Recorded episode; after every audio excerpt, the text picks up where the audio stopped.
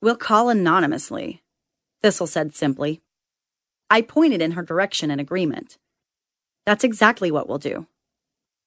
I don't know, Clove whined. I ignored her indecision and took the opportunity to answer my cell phone when it rang in my pocket. I recognized Landon's number. Hey, Hey, Landon greeted me. where are you? Having lunch with Thistle and Clove at Hypnotic, I lied, It's 10 in the morning. Landon said after a beat. So, I'm bored. I'd rather spend the two hours before lunch with them instead of dodging Sam. I said, It's just a really long lunch. You're not up to something, right? Landon sounded worried. We're not up to something, I snapped, manufacturing some fake ire to sell my point. Thistle flashed me a thumbs up from across the room. I'm in Traverse City. Landon started. I know. I talked to my boss. Is he going to help? He's going to try to get increased patrols on the lake. Landon said, although his voice was oddly flat. Why don't you sound happier about that? He gave me a lecture about believing anonymous sources. Oh, I murmured. So if this doesn't work out, it's going to blow back on you? Probably. Landon said tiredly over the phone. Anyway, He continued. I don't want you to worry about that. Then why are you calling? Did you miss me that much? If I say yes, will you roll in bacon grease for me? No, I frowned, all hints of amusement fleeing my features. The bacon thing was getting old really quickly. Ah, well, I had to try. Landon lamented. I just wanted to let you know that I'm going to be late tonight. You're not coming back? Disappointment bubbled up. No, I'm coming back. Landon said hurriedly.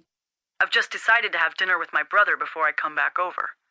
He has something to tell me, and truth be told, I haven't seen him as much as I used to, and I think he's feeling a little bit neglected.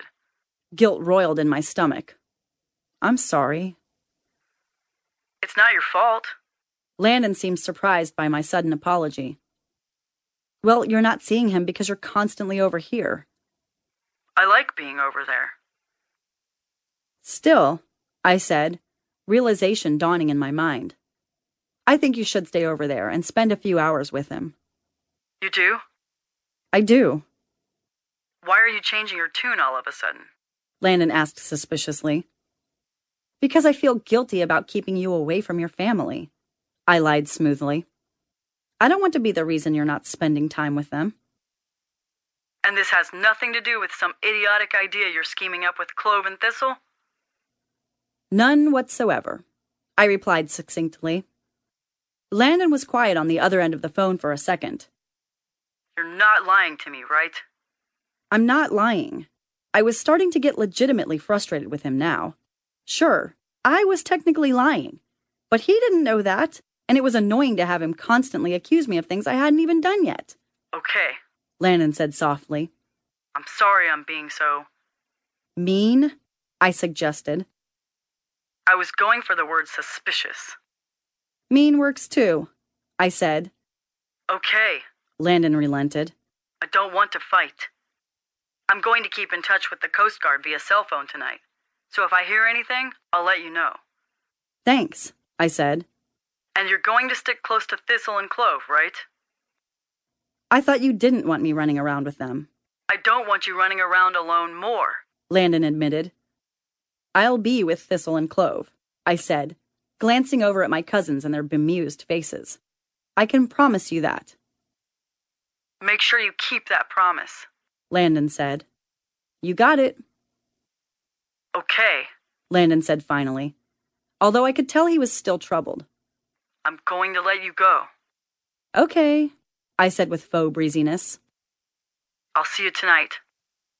I'll see you tonight, I agreed. I disconnected the phone and turned to Clove and Thistle incredulously. He's so untrusting. That's because you just told him a big pack of lies, Clove said. They're not lies, I countered. I promised I would stay with the two of you, and I'm sticking close to the two of you. You also said you weren't up to anything, Clove reminded me. That's very nebulous, I replied.